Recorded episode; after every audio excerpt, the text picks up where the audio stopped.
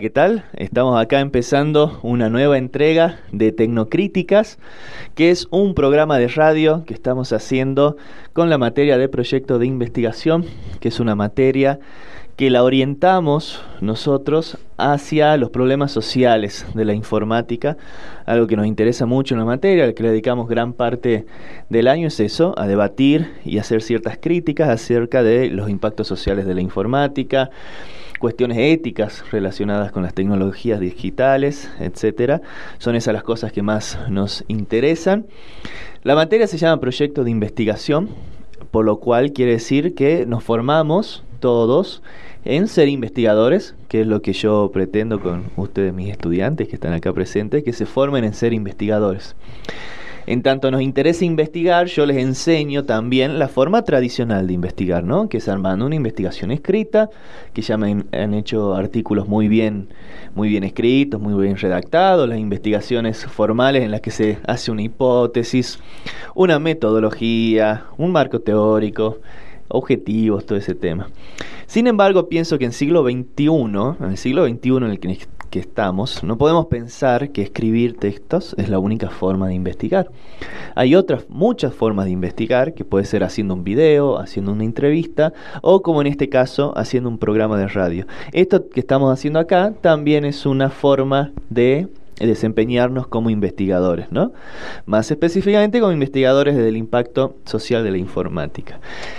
Por eso en este programa me acompañan, esta vez me acompañan cuatro panelistas, en otro programa me han acompañado tres, así que somos más multitudinarios hoy. Nos vamos a ir presentando, tengo acá, eh, me acompaña Abud, ¿cómo estás Abud? Hola profe.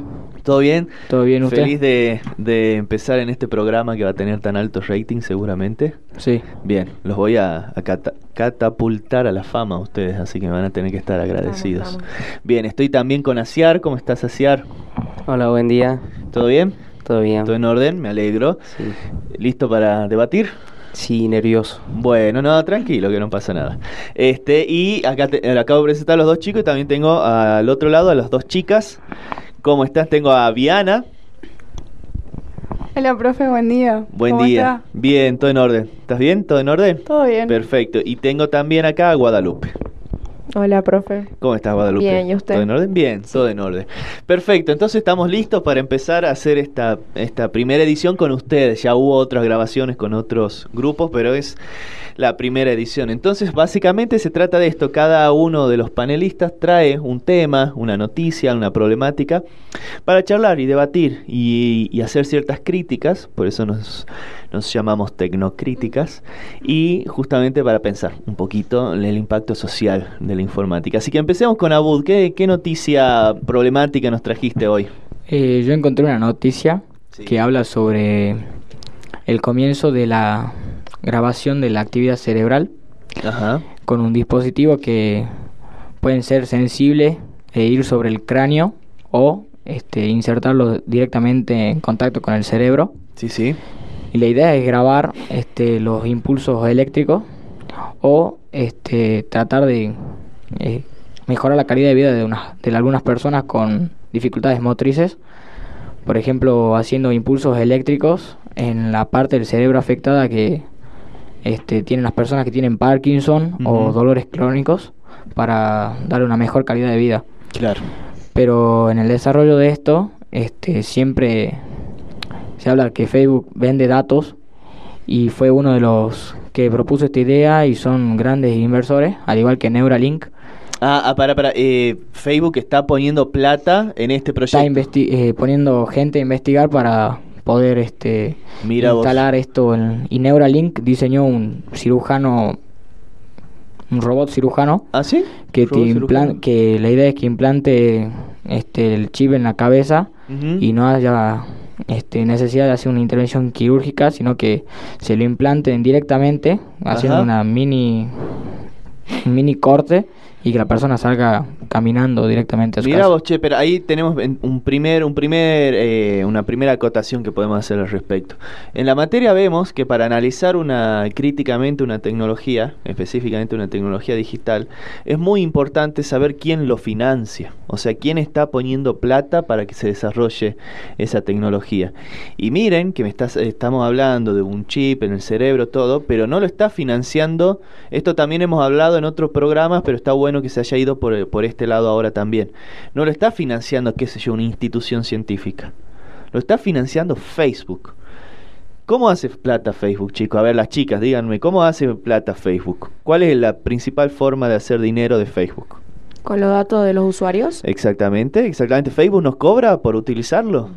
Pero digo, no nos cobra, digamos, por utilizar Facebook. Nosotros no pagamos, como puede ser Netflix, y qué sé yo, eh, Prime Video, Amazon Prime Video, etcétera. Nos tenemos que pagar para usarlo.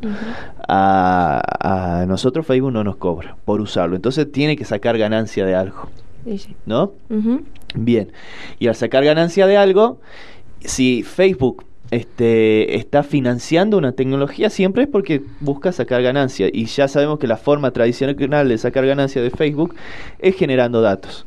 ¿Qué peligro se puede presentar de que una empresa como Facebook pueda tener acceso al cerebro de las personas? Cualquiera me puede haber participar un poquito. No sé si querés seguir comentando algo. al Eh, sí, la noticia habla sobre que Facebook ya es conocido por vender datos Sí. y que si logran insertar este producto, ¿quién nos asegura la neuroprivacidad? Porque también está incluido Neuralink de Elon Musk Claro. y son dos empresas que están acostumbradas a, generar ingresos con la publicidad y los datos de las personas.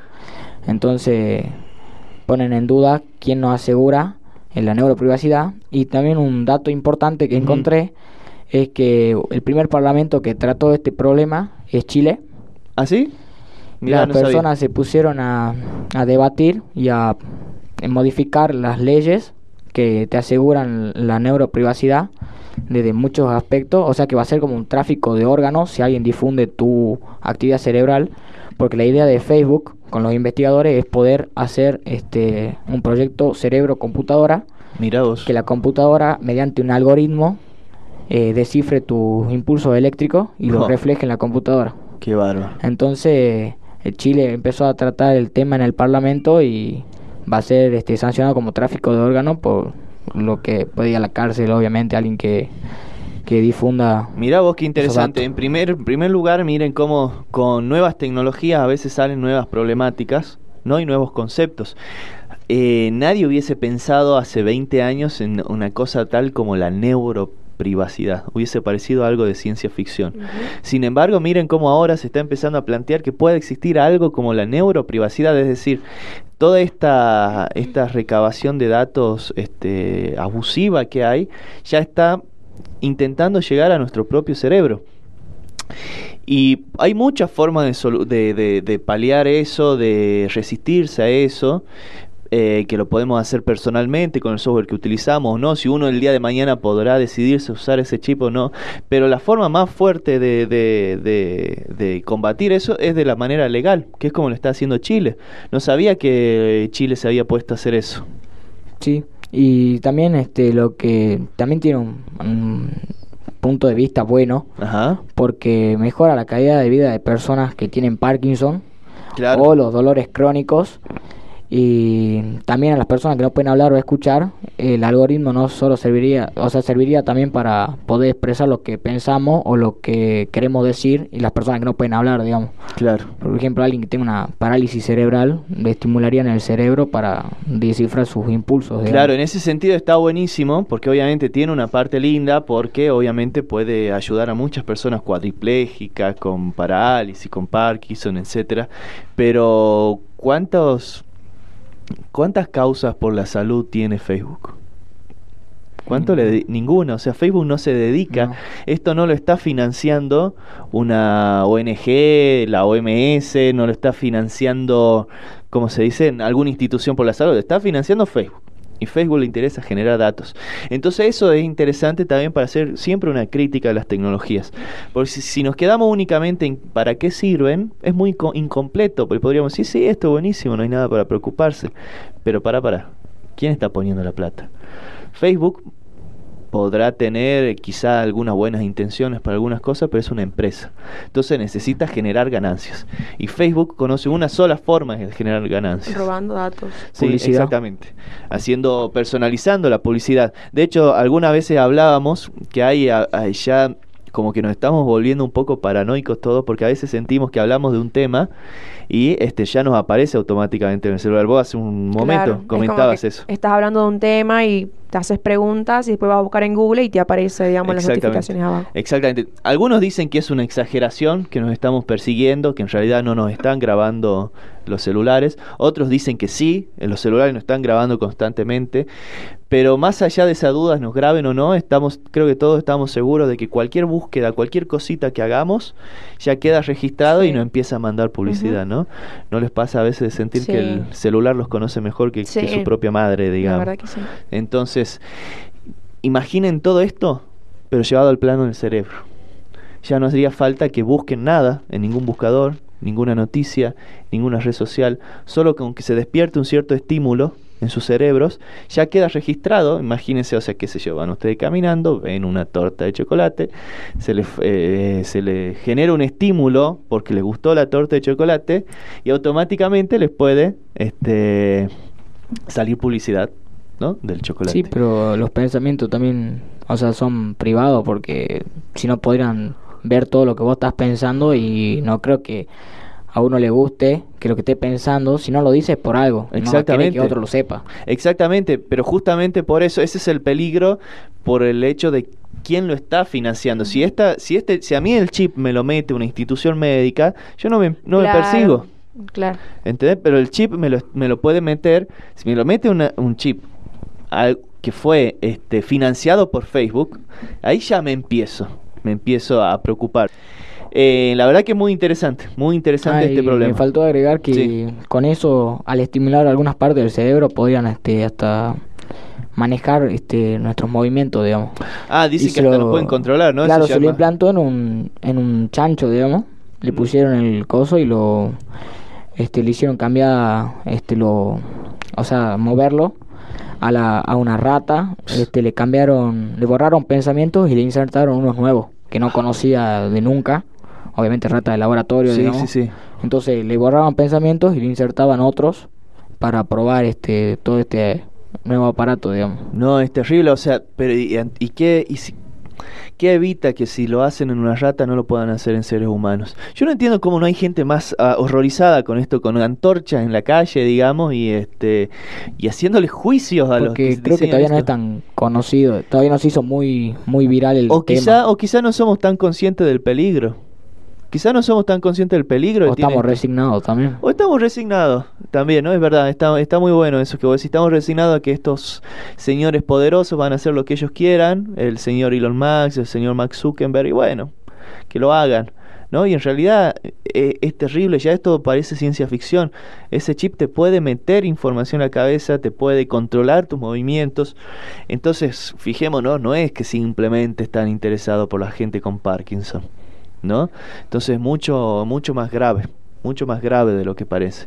Yo creo que hay muchas otras necesidades que, eh, que tiene la humanidad que podrían estar poniéndole la misma plata que le ponen a, ese chip, ¿no? Eh, a otras cosas digamos que sería no pero de última para mí está bueno porque le mejoraría la calidad de vida a las otras personas pero lo que hace Chile de hacer las leyes. Bueno, en o este, de la ciberética también. La ciberética, está buenísimo. Acaba de decir dos conceptos fundamentales que es neuro neuroprivacidad y ciberética, está perfecto. O ética informática, que es la que es la orientación que tiene la, materia, o sea, la ética informática o ciberética, ¿no?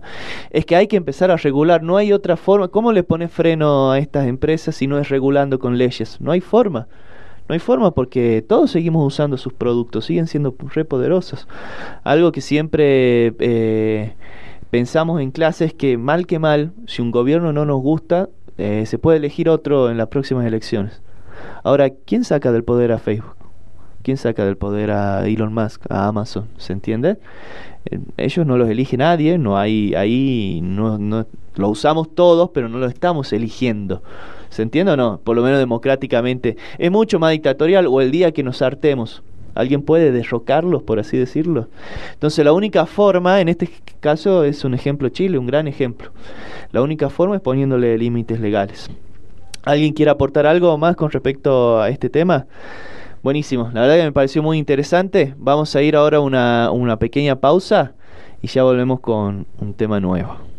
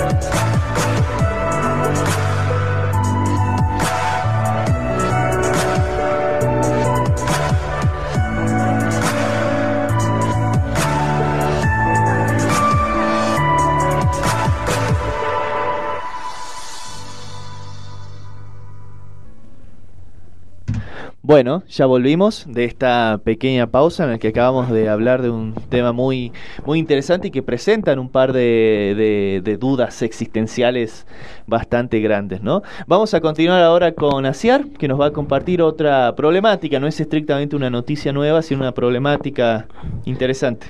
Sí, es una problemática que surgió hace mucho tiempo. Eh, esta información la saqué de BBC News, que es eh, un programa informativo eh, a nivel canal de televisión. Sí, sí. Este, sí, uno de los medios más grandes del mundo, digamos. Sí. que trata sobre ataques informáticos de Rusia que transformaron la ciberseguridad en Estados Unidos.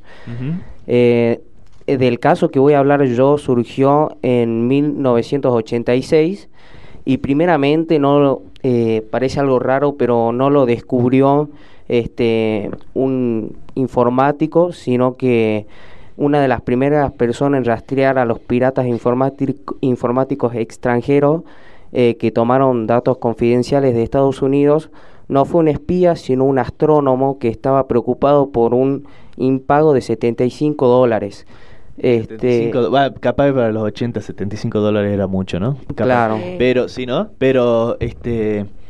A ver, que es como uno, de los primeros actos de piratería informática eh, se dio en los, y se dio en los 80 y no lo descubrió un informático, digamos. Claro, y además eh, proviene de Rusia, que es eh, una gran potencia mundial, el país más grande del mundo, y que trata de buscar información de Estados Unidos, que puede ser información, bueno, siempre hubo mucha rivalidad con el tema de las armas y siempre Estados Unidos tuvo un paso adelante, por así decirlo, por el tema de, de la tecnología que maneja, tanto eh, con la vida cotidiana, con, como los celulares, este, la tecnología diaria electrodoméstico, como las armas, el nivel de, arma que tienen, por eso fueron uno de los principales representantes en la guerra mundial, en las dos, este, por el nivel de arma que manejaban, por la tecnología. Eh, entonces... y en los 80 también estaban Rusia y Estados Unidos en lo que se llamó la, la, Guerra Fría, digamos, que era una gran enemistad que tenían entre ellos dos sin declararse nunca la guerra, digamos. Sí, sí. se llama Guerra Fría, ¿no? Y en la Guerra Fría también eh, era más presumir el tipo de tecnología que tenían sin mostrarla eh, del todo y haciéndole saber que al otro que si se enfrentaban eh, uno de los dos eh, iba a ganar ampliamente y además en Estados Unidos está el área 51 que hay, cubre muchos secretos este área confidencial. Este por eso también creo que la mayoría de los países trata de ingresar a la parte informática, a la ciberseguridad de Estados Unidos para entrar desde adentro del sistema. Claro, claro. Con respecto a eso que decías de los de que se iban presumiendo las tecnologías, lo que pasó, lo que estuvo pasando más o menos en los últimos años entre Corea del Norte y, Estados Unidos, vieron que salía Trump y dice yo tengo un misil y salía el de Corea del Norte, no, yo tengo un misil más grande y salía Trump de nuevo, no, yo tengo un misil más grande y así durante años. Este pero a ver, comentame, la noticia es un poquito el artículo sobre un gran virus informático o algo así. Eh, un fragmento, buscame un fragmento, así decime más específicamente. Eh, el señor que descubrió eh, eh, esta piratería informática de Rusia se llama Cliff Stoll eh, que se ocupaba de las redes informáticas en su laboratorio y en 1986 notó que alguien iniciaba sesión por usar otra eh, computadora sin pagar. En los próximos meses siguió su rastro y observó que ese usuario desconocido iba en busca de datos relacionados con el ejército. En su libro The Kukox X, Stoll revela cómo finalmente rastreó el inicio de sesión hasta un grupo de piratas informáticos en Alemania que había vendido su clave de acceso de KGB. La, eh, la KGB, la KGB era como como vendría a ser hoy la CIA para Estados Unidos, eso era la KGB para Rusia, digamos. Sí, es el Servicio de Inteligencia de Moscú. El descubrimiento llevó a Stoll a dar parte a funcionarios de inteligencia de los Estados Unidos. Como un primer país en mantener valiosa información en línea, el hallazgo de Stoll fue el indicio inicial de Estados Unidos. Iba a ser un objetivo lucrático para los piratas informáticos extranjeros. O sea, básicamente buscaban eh, recaudar, entrar ilegalmente. Y robar la información, digamos, de, de las bases de datos, digamos, sobre las armas, algo así, sobre el armamento. Sí, sobre, principalmente sobre el ejército eh, ya que Estados Unidos tiene eh, la Marina, el FBI, eh, grandes fuerzas policiales y de ejército que son las más reconocidas del mundo por el nivel de, táctica, de arma, de inteligencia, de entrenamiento que tiene. Mira vos, esto fue año 80 y... 86. 86, mira vos. Este es, vendría a ser uno de los ejemplos más antiguos, por así decirlo, de lo que hoy se conoce como ciberguerra, ¿no? La ciberguerra justamente tiene que ver con todos estos enfrentamientos este, que están eh, entre países, entre países que están enemistados, que están en guerra, pero que no se hacen mediante la pólvora, mediante las armas, sino que se hace mediante la informática, ¿no? Mira vos, me pareció muy interesante porque eso es, como un, viejo antecesor o de los primeros casos de, de ciberguerra. Hace poco se dio algo parecido pero para el otro lado, o sea, de, de llevándolo al conflicto que hay ahora, ¿no?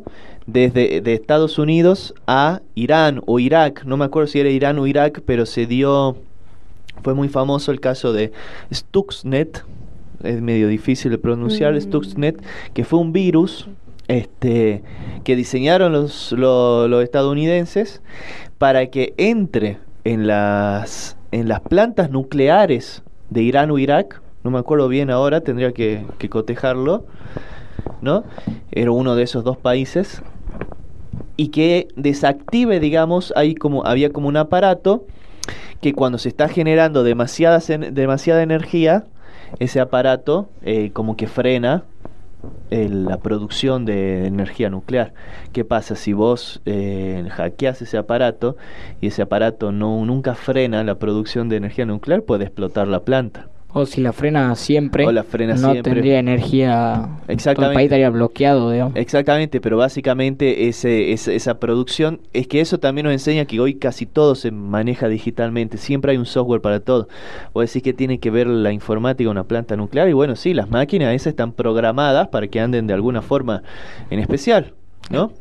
Bien, acabo de fijarme bien que era en Irán. En Irán que eran este, justamente uno, unos sistemas de control de marca Siemens, de hecho, eh, de, las, de unas centrales nucleares. Entonces, incluso es muy interesante ese virus, cómo, cómo lo hicieron llegar hasta ahí, porque no es que mandaron un virus directamente a la central nuclear de, de, de Irán sino que es muy curioso cómo lo hicieron, porque ellos simplemente diseñaron un virus en Estados Unidos, ¿no? Diseñaron ese virus en Estados Unidos y los, este, los pusieron en ciertos pendrives o algo así, una cosa así era muy muy rústica, digamos, y lo empezaron a distribuir ahí mismo en Estados Unidos. Y es un virus que si vos no te, si no está en el sistema específico de la planta nuclear de marca Siemens, no funciona. Entonces, ¿qué pasa? El virus se fue replicando en diferentes compus. Es, posible que muchos de nosotros hayamos tenido ese virus en la compu en algún momento, solo que nuestra compu no se activaba.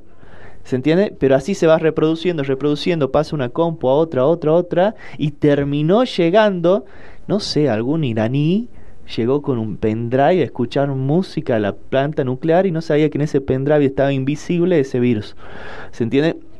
Y fue toda una logística, digamos, para lograr este, desactivar eso, digamos, desactivar esa, esa, esos sistemas de control de Siemens de eh, Irán. Y es un ejemplo de ciberguerra, es un claro ejemplo de ciberguerra eh, muy actual, actual, llevado a las problemáticas de ahora. ¿Por qué se le llama guerra y no simplemente ataque informático? Porque se trata justamente de dos países en guerra, digamos, Estados Unidos versus Irán o en el caso que nos trajo a Ciar, Estados Unidos versus Rusia, digamos, ¿no? Que ah, miren, están saliendo varios temas, varias temáticas que también son dignas de, las investigaciones finales que deben hacer ustedes en la materia, así que vayan pensándola, que son muy interesantes. Salieron cosas como la ciberprivacidad, ciberética, ciberguerra. Me parece súper interesante. ¿Alguien quiere agregar algo al respecto de lo que acabamos de comentar? No, profe. Bien, vamos a otra pequeña pausa y seguimos.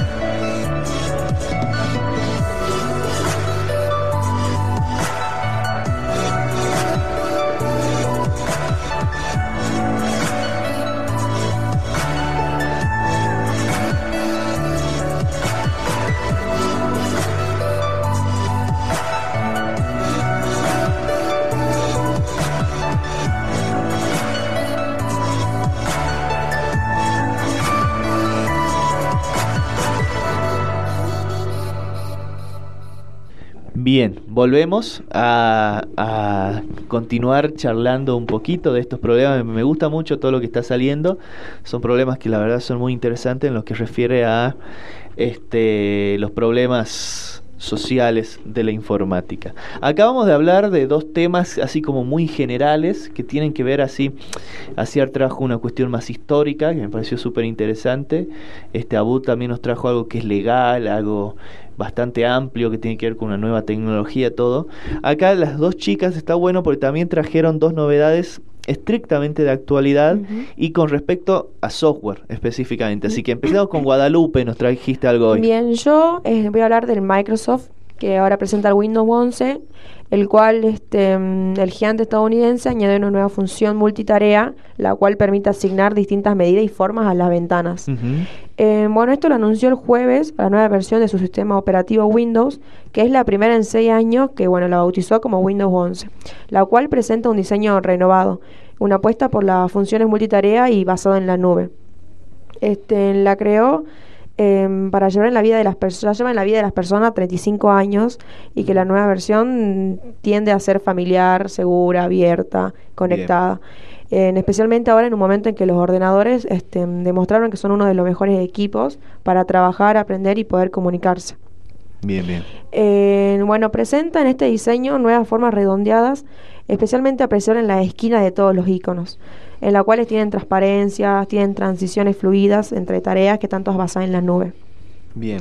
Tuvo un gran impacto social porque incluye el modo oscuro, la cual es muy importante para muchas personas que sufren problemas de la vista, el cansancio o también estar tanto con el teléfono, digamos, la luz que es todo muy blanco. Llama la atención que hayan tardado tanto también en ese modo oscuro, pero el modo oscuro en los celulares existe hace cuánto, hace unos 10 años será o más, hace un montón. Pero ahora ya está en las computadoras y ¿Vos, ¿Vos querías agregar algo? Eh, sí, que es muy importante el modo oscuro eh, porque, bueno, por ejemplo, los programas de, de programación, Sí, sí. este está todo oscuro porque tenés que estar mucho tiempo frente a la pantalla y tanto tiempo frente a, a- a la pantalla hace mal a la vista, por eso también en los celulares está el modo azul Claro. que disminuye el brillo y no tiene tanta intensidad un blanco, por ejemplo.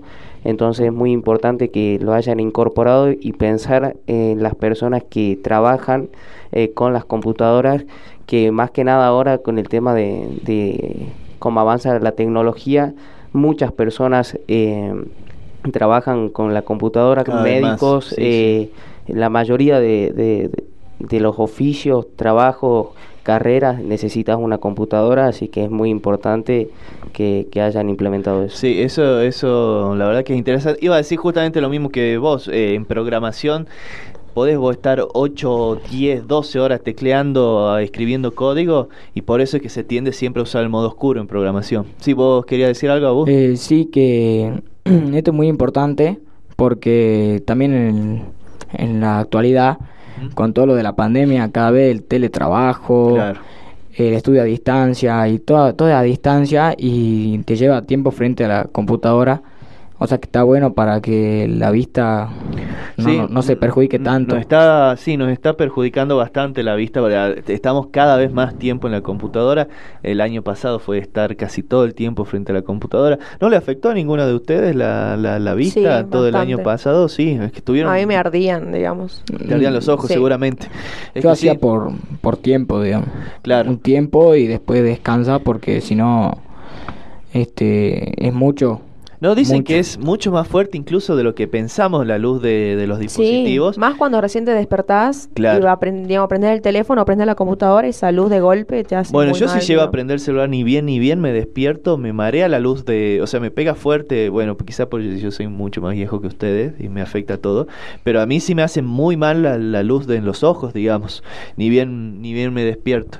Este, sí nos está afectando bastante la vista. He llegado a ver, no sé si es una exageración, pero he llegado a escuchar que incluso hasta si pasas demasiado tiempo frente a la compu, hasta te recomiendan ponerte eh, bloqueador en la piel, no es bronceador, es anti, algo, ¿cómo se llama? Protector solar. Protector solar, exactamente. No por sé los si es un- UV de la pantalla. no sé si será una exageración, pero debe ser. Si no los- sé si exageración, pero es más por tema de, de la piel y todo eso, que los rayos de la pantalla te dañan muchísimo la piel, digamos, por eso también salió. Claro, Eh, claro, claro. Yo lo que quería comentar Sí. recién era un tema que salió en clases también, Ajá.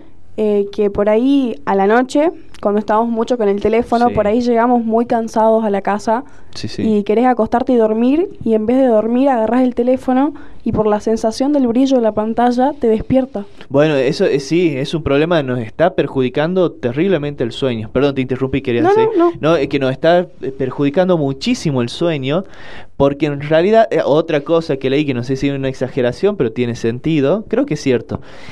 A ver, eh, nuestro cerebro sigue siendo el mismo que antes de que se inventasen las tecnologías digitales, o sea, no hemos evolucionado físicamente como humanidad. Entonces, nuestro cerebro, esa luz la sigue interpretando como luz de día una luz de eso, una luz de, de día, porque una luz blanca encima.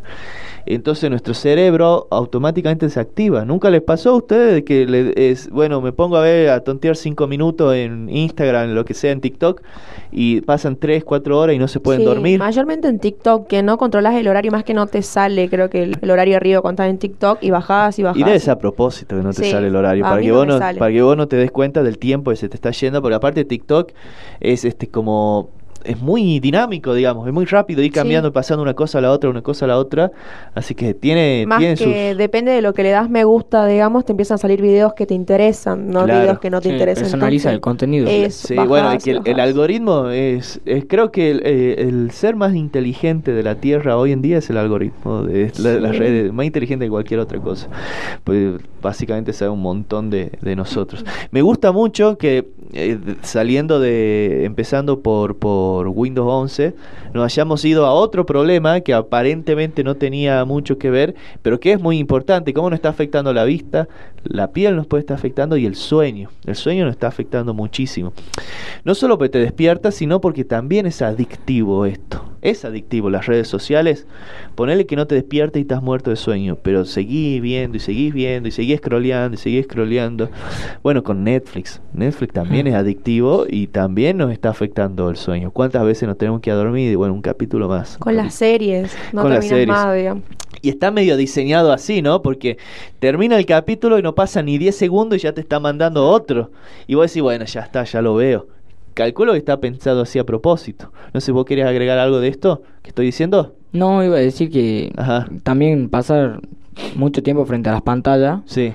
Este, también interrumpe la actividad cerebral normal y causa problemas. Algunos eh, les genera epilepsia, por ejemplo, No, les despierta claro. ese tipo de patología. Es verdad, eso sí lo había escuchado. Hay personas que tienen como la epilepsia dormida, no sé cómo decir, latente creo que es la palabra, latente, y el exceso de, de la luz de los dispositivos se los puede O por el movimiento también, se habla mucho de, de los videojuegos también, Claro. por los movimientos tan bruscos y rápidos que... Claro, es verdad, eso es- son rapidísimos y aparte es mucho estímulo el videojuego, qué sé yo, vos te pones a jugar League of Legends, que yo no, no juego, pero veo los gameplay, la cantidad de cositas que se están ahí moviendo y yo no entiendo cómo no le da epilepsia cada cinco minutos, digamos. Muchos gráficos, mucho brillito, muchas cosas moviéndose. Este, bueno, quizás quede Sí, desactualizado porque para tienen eso. ¿no? el chat, es- después tienen creo que como Sí. un- una barra de herramientas, tienen un montón Sí, de cosas, los eh, personajes, y increíble. tenés que estar por todos lados. La digamos. cantidad de estímulo al mismo tiempo, yo no podría, yo me agarraría un ataque de pánico, todo lo que hay, todas las cositas que hay al mismo tiempo. Che, y antes de pasar al otro tema, me parecía algo interesante, algo que salió vos, que lo dijiste, este, que lo pasamos así medio por arriba, pero Windows le está dando y parece que todo se está dirigiendo a eso también. Ustedes saben que yo como activista del software libre no uso Windows, así que bien no voy a hablar de Windows, ¿no? Más allá de que está bueno lo del modo oscuro, eso sí, no lo niego. Eh, que está muy concentrado, dicen, la nube. Sí. Ahora todo está muy pensado para que dejes vos de depositar y de guardar tus archivos en tu computadora y que los empecé a guardar en la nube. Ya está como optimizado para eso, ¿no? Luego después te van a pedir que pagues, digamos, para que puedas acceder a esas fotos. Exactamente, pero eso qué quiere decir? Tus archivos ya no están en tu compu. Está en la compu de alguien más. Porque ojo, cuando nosotros decimos en la nube, nos imaginamos una nube, pero la nube no es una nube, la nube es la compu de otro, básicamente. en lo de ellos. Claro, el servidor de ellos. Entonces eso quiere decir, a ver, ya Windows puede acceder a todos tus archivos, pero es medio que ilegal o tiene que hacer una vueltita, ¿viste? Puertas traseras, ponerle a Windows. Ahora, en cambio, si ya directamente optimizan Windows para que todos tus archivos lo- los guarden en la nube, en su nube, ya va a ser total, eh, tienen totalmente legalmente, lo dije muy mal, pero tienen de manera totalmente legal, ahí está, tienen de manera totalmente legal acceso a nuestros archivos porque ni siquiera son nuestros, pero están en su compu. Perdón, ¿quería agregar algo de lo que estaba diciendo? Eh, no, iba a decir que la nube Sí. eh, es el- lo más fácil de hackear para sacar datos también. Claro. De parte de un ciberataque, por ejemplo, es lo más fácil. Y ellos, ya teniendo nuestros datos, o sea, no hace falta que nos los roben, digamos, porque ya se lo dimos con nuestro consentimiento. Y lo pueden hacer, lo pueden vender, lo que sea. Y si no, no lo hacen ellos o alguien que pueda hackearlo, es lo más fácil de hackear, es el, primer paso, digamos, para entrar a los datos. Y ya tendría todo muy fácilmente, digamos. Por eso, por eso es muy peligroso lo de la nube en cualquier sistema. Esto de optimizar tanto para la nube me parece porque, muy peligroso porque como ves es fácil de hackear y tus archivos dejan de ser tuyos, porque si están en la compu de otro no son tuyos. ¿no? Entonces quería señalar un poquito eso. Vamos de nuevo a una muy breve pausa y vamos con la última sección de este programa.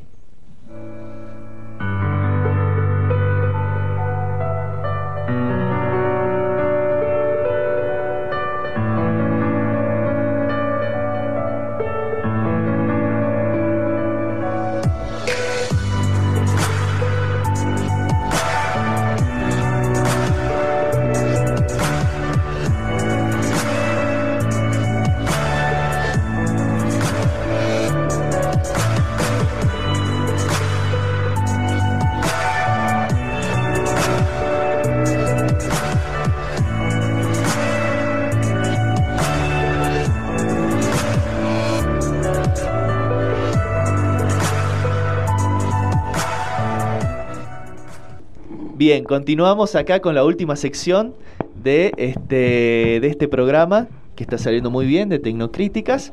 Continuamos ahora con Viana, que nos trajo también una novedad con respecto a un desarrollo del software, pero que tiene su cierta implicancia social. Eh, bueno, yo quería hablar sobre un tema nuevo en WhatsApp que permite enviar fotografías y videos efímeros. Eh, esta función incrementa la privacidad en la plataforma, pero expone a situaciones de riesgo como la extorsión por motivos sexuales y también al grooming, el acoso y abuso sexual de menores por parte de los adultos. WhatsApp ya permite enviar fotografías o videos que desaparecen de los chats nada más al ser abiertos y vistos del contacto que los recibe por una sola vez. Una función que incrementa la privacidad en la plataforma, pero que expone a situaciones de riesgo como la extorsión. A ver, ¿en qué, a ver, entonces, ¿en qué sentido no termino de entender?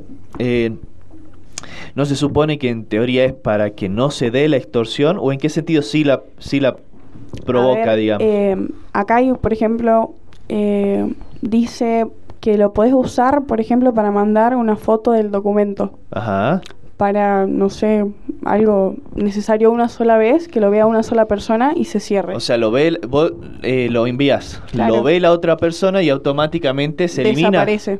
Bueno, pero en ese sentido entonces podría este, ayudarnos bastante a paliar el tema del sexting o el, grooming, que es lo que dice. Sí. ¿No? ¿Ubican que el, el, sexting, el grooming nos quieren compartir?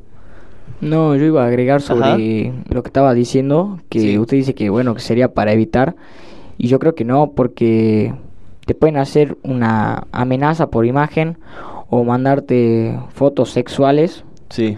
Y que vos, como ves en el celular, la vas a ver una sola vez. Pero cuando quieras contar tu ah, versión, claro. no tenés evidencia y no tenés la foto, ¿cómo la vas a mostrar? Es verdad, en ese sentido, es peligroso. Te pusiste del otro lado, no de cuando uno envía, sino que te envíen cosas y después no tenés la prueba. Porque existen lo que se llaman los peritos informáticos, pero eh, cuando en casos específicos, pero vos tenés que llevarle una prueba de que hubo algo. Eh, esta novedad, este, sí. por más se puede sacar captura de pantalla y no aparece ninguna notificación, así que podés eh, hacer una captura de pantalla. Ah, vos le podés hacer captura de pantalla. Sí, y además te sale el nombre y el horario en donde te mandaron la foto y cuando eh, cerrás o salís de la foto, eh, también queda el horario y queda eh, el mensaje o la foto o el video abierto, mm, aparece. Entonces, eh, si logras sacar una captura de pantalla poniéndose del lado de, del de Abud, podés tener cierta evidencia porque aparece el nombre eh, y el horario va, a seguir siendo el mismo y vas a tener eh, toda la evidencia a través de la foto. Claro, pero al mismo, al mismo tiempo si nos volvemos, perdón, vos querías agregar. Sí, que a diferencia de Instagram también hay para mandar fotos y videos efímeros, pero ahí sí sale, sí aparece cuando haces una captura de pantalla, digamos. Ah, o si querés hacer un grabar en video, digamos, y entras a la imagen, aparece como que capturaste de pantalla. Mira vos, yo creo igual que tendría que haber, eh, no les cuesta nada porque no es técnicamente difícil de hacer, muchas aplicaciones lo tienen, la opción de que de bloquear que alguien pueda hacer una captura de pantalla. Porque si vos podés hacer la captura de pantalla es medio inútil que sea efímero, porque la ves y al toque haces la captura. Por ejemplo, en Snapchat eh, también se aparece cada vez que que haces alguna captura de pantalla o eh, haces algo con la información que ellos te mandan. Mira vos, mira vos. Entonces, bueno, eh, sigue siendo peligroso. Igual supongamos que eh, tiene la foto efímera, ¿no? Que te, te, no, te bloquea la captura de pantalla, sigue siendo inseguro el sexting el sexting no es una cuestión moral de ay qué horror está la gente eh, teniendo sexting. O sea, el sexting básicamente es cuando las personas se comparten foto erótica entre ellas, ¿no? Ahí la cuestión, el peligro no es moral, sino que el peligro es, este, es un peligro técnico. Eh, desde el momento en el que vos mandás una foto a un servidor, de alguna parte, se lo puede hackear o se puede sacar una captura, entonces sigue siendo muy inseguro. Sigue siendo muy inseguro y aunque WhatsApp te diga que el cifrado es de extremo a extremo, siempre se puede dudar de, de, algo que está siendo financiado por Facebook, básicamente. ¿no? Hay, hay métodos más seguros o, o, lo más seguro es directamente no hacerlo. ¿Se, entiende? Por el peligro que hay de que se difundan esas fotos íntimas, sabemos de un montón de casos que terminaron pasando. ¿Querías agregar? Este, ya que estamos, salió también la cuestión del grooming. El grooming es cuando una persona se acerca a otra con la intención, con la intención de abusarla, pero se acerca a otra mediante de forma digital. ¿No? Que de hecho acá en Argentina tenemos la ley 26.904, que es la ley justamente de, grooming, ¿no? Que es una ley que próximamente estudiaremos en esta maravillosa materia que tenemos nosotros, que justamente lo que pena es... Eh, es que una cuando una persona eso se acerca a otra no no la violación sino que se acerque a otra por medio de internet con la intención de abusar. Es la intención lo que está penado, lo cual también lo hace más dificultoso de eh, saber cómo hacemos para comprobar la, eh, la, intención de alguien y necesitar las pruebas digitales, ¿no? ¿Querían agregar algo, chicas? ¿No? ¿Estamos bien, bien o no? Perfecto. Bueno, ya podemos ir cerrando acá. La verdad que los felicito, muy interesante los temas que trajeron los cuatro. Salió todo muy lindo y bueno, supongo que el próximo lunes estaremos volviendo a grabar acá todos juntos, ¿no? Los mm. cinco, supongo que repetirán. Sí, profe. Perfecto, chicos, los felicitos.